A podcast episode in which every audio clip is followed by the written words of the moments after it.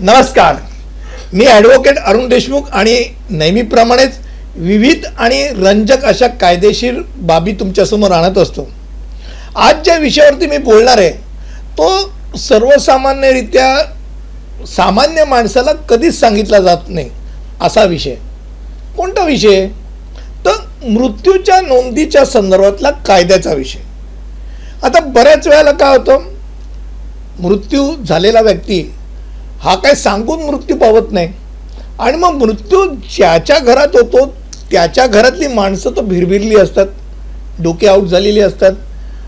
किंवा जो जो मृत्यू पडतो त्याच्या अगदी जवळची व्यक्ती जी असते म्हणजे त्याची बायको असते की त्याची आई असते वडील असते ह्यांची अवस्था सांभाळण्यामध्ये त्या जवळच्या नातेवाईकांची अर्धी एनर्जी वाया जाते. आणि मग तो महत्त्वाचा जो भाग असतो तो म्हणजे मृत्यूचा दाखला. त्या संदर्भात बऱ्याच वेळेला कानाडोळा मात्र होतो. म्हणजे लक्ष दिलं जात नाही. प्रॉपर लक्ष नाही दिलं तर काय होतं? त्याचा आपण एक मागोवा घेऊया. पहिली गोष्ट अनेक वेळेला काय असतं? अनेकांना टोपण नाव असतं. कोण नाव असतं? शंकर. त्याला म्हणत असतात राजू. आणि मग कोण गेला? तर राजू गेला. आणि डॉक्टर पहिल्यांदा एक तर शोधण्यामध्ये अर्धी एनर्जी जाते. चुकून तो समजा शनिवारी वारला. तर रविवारी कुठचाही डॉक्टर भेटत नाही. कुठे जातात डॉक्टर ते माहिती नाही पण डॉक्टर भेटत नाही एवढं मला नक्की अनुभवाने सांगतो. आणि मग ते डॉक्टरचं सर्टिफिकेट शोधण्यामध्ये अख्खी एनर्जी जाते.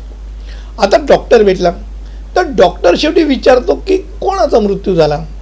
तो चेक करतो तपास घेतल्यानंतर लिहिताना समजा चुकून राजू गेला म्हणून लिहिलं. तर राजूचं नाव काय आहे? ते तो राजूच लिहिणार. किंवा काही नावं अशी असतात. दीपक त्याला D I P A K का D double E P A K दोघांमध्ये फरक आहे. पण ते जर नीट लक्ष दिलं गेलं नाही त्या डॉक्टरनी जर निश्चितरित्या त्या माणसाचं आधार कार्डनुसार जर लिहिलं नाही तर गडबड काय होते? आधार कार्डची झेरॉक्स पण लागते.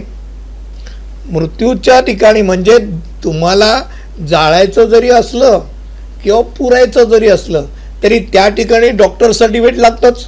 आणि डॉक्टर सर्टिफिकेट लागत असताना त्या माणसाचा आधार कार्ड लागतं. त्या आधार कार्ड मॅच व्हायला पाहिजे. ते नाही झालं तर गडबड. बरं याही उपरांत ओळखीने सगळं झाला कार्यक्रम आटपला. त्यानंतर ज्या डेथ सर्टिफिकेट मिळतं त्यानंतर सगळे गमती जमती सुरू होतात. कारण तिथे जे काही नाव नोंदलेलं असेल तेच तुम्हाला तिथे डेथ सर्टिफिकेटमध्ये मिळतं हे लक्षात घ्या. त्यामुळे जाणीवपूर्वकरित्या व्यवस्थितरित्या चेक करणे ही तुमची जबाबदारी एक. आता त्यात अनेक वेळेला आधारमध्येच चूक झालेली असते. आता आधारमध्ये चूक करू रे करू रे करत करत आधारचे जे नाव असतं तेच नाव येणार. आणि मग तुमच्या मृत्यूच्या पश्चात तुमचा आधार कार्ड दुरुस्त करायची संधीच नसते. हे लक्षात घ्या. हा एक भाग आता बऱ्याच वेळा काय होतं की मृत्यू झाल्यानंतर आपल्याकडे तेरा दिवस तर घरातच बसतात.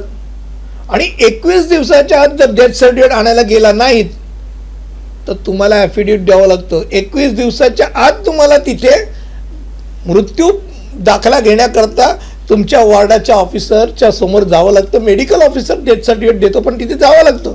वीस नमुन्यामध्ये सगळं देण्याकरता.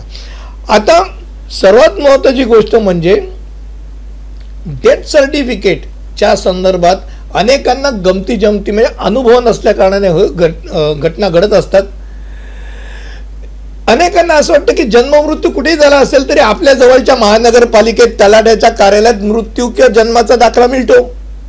तसं नाही आहे it is always at the place of occurrence म्हणजे जिथे ती घटना घडते तिथेच तो मिळतो. समजा दुर्दैवाने तुम्ही अख्खं आयुष्य तुम्ही मुंबईत घालवलं आहे आणि तुम्ही पुण्याला काहीतरी कार्यक्रमाकरता गेलात आणि तिथे तुमचा मृत्यू झाला किंवा तुमच्या जवळच्याचा मृत्यू झाला तर तुमचं डेथ सर्टिफिकेट कोण देणार? तर तिथल्या जिल्ह्यातल्या डॉक्टर किंवा अपमृत्यू झाला असेल तर तिथल्या कोरोनर म्हणजे जो तुमचा पोस्टमार्टम करतो त्या पोस्टमार्टमच्या रिपोर्टनुसार डेथ सर्टिफिकेट मिळतं. एक भाग क्रमांक दोन एका जिल्ह्यात समजा मेला असेल आणि त्याला तुम्ही चुकून आपल्या जिल्ह्यात आणलं न सांगता तरी गडबड आहे. गडबड इतपत आहे की तुमच्यावर गुन्हा दाखल होऊ शकतो. तुम्ही डेड बॉडी एका जिल्ह्यातनं दुसऱ्या जिल्ह्यात नेऊ शकत नाही. पोलिसांची परवानगी शि- लागतेच. पोलिसांच्या परवानगीशिवाय इकडून तिकडे तिकडून इकडे आणू शकत नाही. ही गडबड लक्षात घ्या. म्हणजेच चुकून तुम्ही कुठे सहलीला गेलात कुठे पिकनिकला गेलात कुठे बाहेर गेलात आणि तुमच्या कोणतीही नातेवाईक किंवा जवळचा व्यक्ती गेला तर तुम्हाला तिथे त्या जिल्ह्यात नोंद करणं गरजेचं आहे. चुकूनही त्याला परत असंच गुपचूप घेऊन येऊ नका झोपलेल्या अवस्थेमध्ये की आणि मग इथे आल्यानंतर नोंद करायला गेलात तर गडबड होणार. आणि तुम्ही अडचणीत येणार. हे डोक्यात ठेवा. आता तेच सर्टिफिकेट जे आहे ते मागण्याची जबाबदारी कोणाची? ते मागण्याची जबाबदारी हेड ऑफ द फॅमिलीची म्हणजे ज्याच्या घरात समजा घरात मृत्यू घडला तर मागणार कोण? तर त्या घरातला करता. समजा हॉस्पिटलमध्ये मेला. तर हॉस्पिटलमध्ये झालेला प्रत्येक मृत्यूची नोंद कोण करायला पाहिजे? तर त्यातला मेडिकल इन्चार्ज त्याची ती जबाबदारी आहे की असा असा मृत्यू घडलेला आहे सांगायची. त्यानंतर समजा जेलमध्ये मेला. कोणी जेलमधला मेला कैदी मेला तर जेलरवरती ती जबाबदारी आहे. किंवा अगदी एक लहान बाळ समजा कुठेतरी असं कचऱ्याच्या टोपलीत फेकून दिल्यानं मेलेल्या अवस्थेत आहे. न्यूबॉर्न बेबी म्हणतात. आणि फेकून दिलेलं आहे. तर मग त्याला कोण? तर त्या एरियातला लोकल ऑफिसर जो आहे पोलीस ऑथॉरिटी त्याच्यावरती ती जबाबदारी असते की त्यांनी त्याची नोंद करायची असते. म्हणजे नोंद कोणी कोणी करायची हे नक्की आहे. आता registration of birth and death act nineteen sixty nine अगदी क्लिअरकडे याच्यात डेथ सर्टिफिकेट जे दिलं जातं ते काय असतं? त्यामुळे काय महत्त्वाच्या घटना घडतात ते लक्षात घ्या. डेथ सर्टिफिकेट का पाहिजे असतं? तर पहिली गोष्ट म्हणजे त्या डेथ सर्टिफिकेटमध्ये मृत्यूचं कारण कळतं. कॉज ऑफ डेथ त्यानंतर जागा कुठे तो मेला आणि कधी मेला? म्हणजे प्लेस ऑफ डेथ आणि डेट ऑफ डेथ त्यानंतर मृत्यूमुळे तो जो व्यक्ती मृत्यू पावलेला आहे त्याच्या सगळं लिगल सोशल आणि ऑफिशियल कमिट्समेंटमधनं तो मुक्त होतो. म्हणजे कायद्याच्या भाषेमध्ये खऱ्या अर्थाने तो मुक्त होतो. त्याच्यावरती समजा काही गुन्हा दाखल झाला असेल तो गुन्हा तिथे बंद होते फाईल बंद होते. मृत्यू झाल्यानंतर क्रिमिनलची फाईल बंद होते लक्षात घ्या. त्यानंतर प्रॉपर्टीचं असेल तर त्याचं इनहेरिटन्स म्हणजे त्याचं वारसा हक्काच्या संदर्भातलं सगळ्या बाबती करता डेथ सर्टिफिकेट लागतं. अगदी तुम्ही कुठच्याही प्रकारचं सक्सेशन काढायला जा प्रोबेट काढायला जा डेथ सर्टिफिकेटच्या पुढे जाणार नाही गाडी. मृत्यू नाही झाला तर पुढे कसं जाणार? आणि इन्शुरन्स करता डेथ सर्टिफिकेटची गरज लागते. इन्शुरन्स असा क्लेम करताना तो माणूस मेलाय की नाही हे महत्त्वाचं आणि मेलेल्या व्यक्तीचं नावामध्ये फरक नाही ना. हे महत्त्वाचं फरक असेल तर शेजारच्या दोन जणांना एक ॲफिडेविट द्यावं लागतं की बाबा आम्ही त्याला लहानपणापासून ओळखतो आणि हा मृत्यू पाहिलेला माणूस असा असा याचं नाव हे हे आहे. ही लक्षात ठेवा. आता काही गोष्टी तुमच्या डोक्यात आणखीन महत्त्वाच्या आहेत त्या सांगू इच्छितो. पहिली गोष्ट म्हणजे जर तुम्ही चाळीस वर्षाच्या आतील व्यक्ती असाल आणि चाळीस वर्षाच्या आतील व्यक्तीचा मृत्यू झाला असेल तर तुम्हाला पोस्टमॉर्टम कंपल्सरी आहे.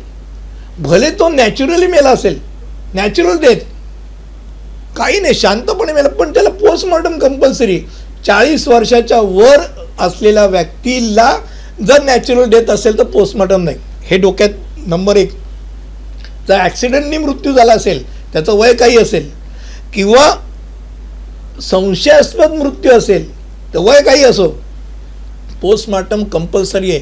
पोस्टमार्टम न करता समजा चुकून गडबड करून तुम्ही त्या व्यक्तीला जाळलं किंवा पुरलं आणि समजा त्याच्या जवळच्या किंवा संबंधित व्यक्तीने तक्रार केली तर जे जे कोणी आहेत संबंधित ते सगळे अडचणीत येऊ शकतात. त्यांच्यावरती खुनाचाही खटला लागू शकतो हे लक्षात घ्या. त्यामुळे पोस्टमार्टममुळे त्या बॉडीची अवस्था वाईट होते. ह्या कल्पना नका तुमची अवस्था नंतर वाईट होईल जर तुम्ही नीट नाही केलं तर. कायद्याला तुम्ही बगल मारू शकत नाही. आणि मृत्यूचा कायदा फार महत्त्वाचा आहे.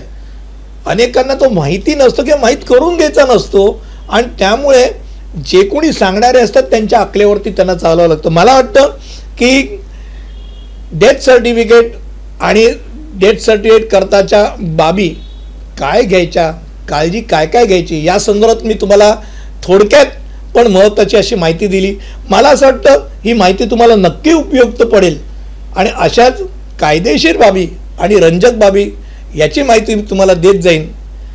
आवडली असेल तर नक्कीच लाईक शेअर आणि सबस्क्राईब करायला विसरू नका. धन्यवाद.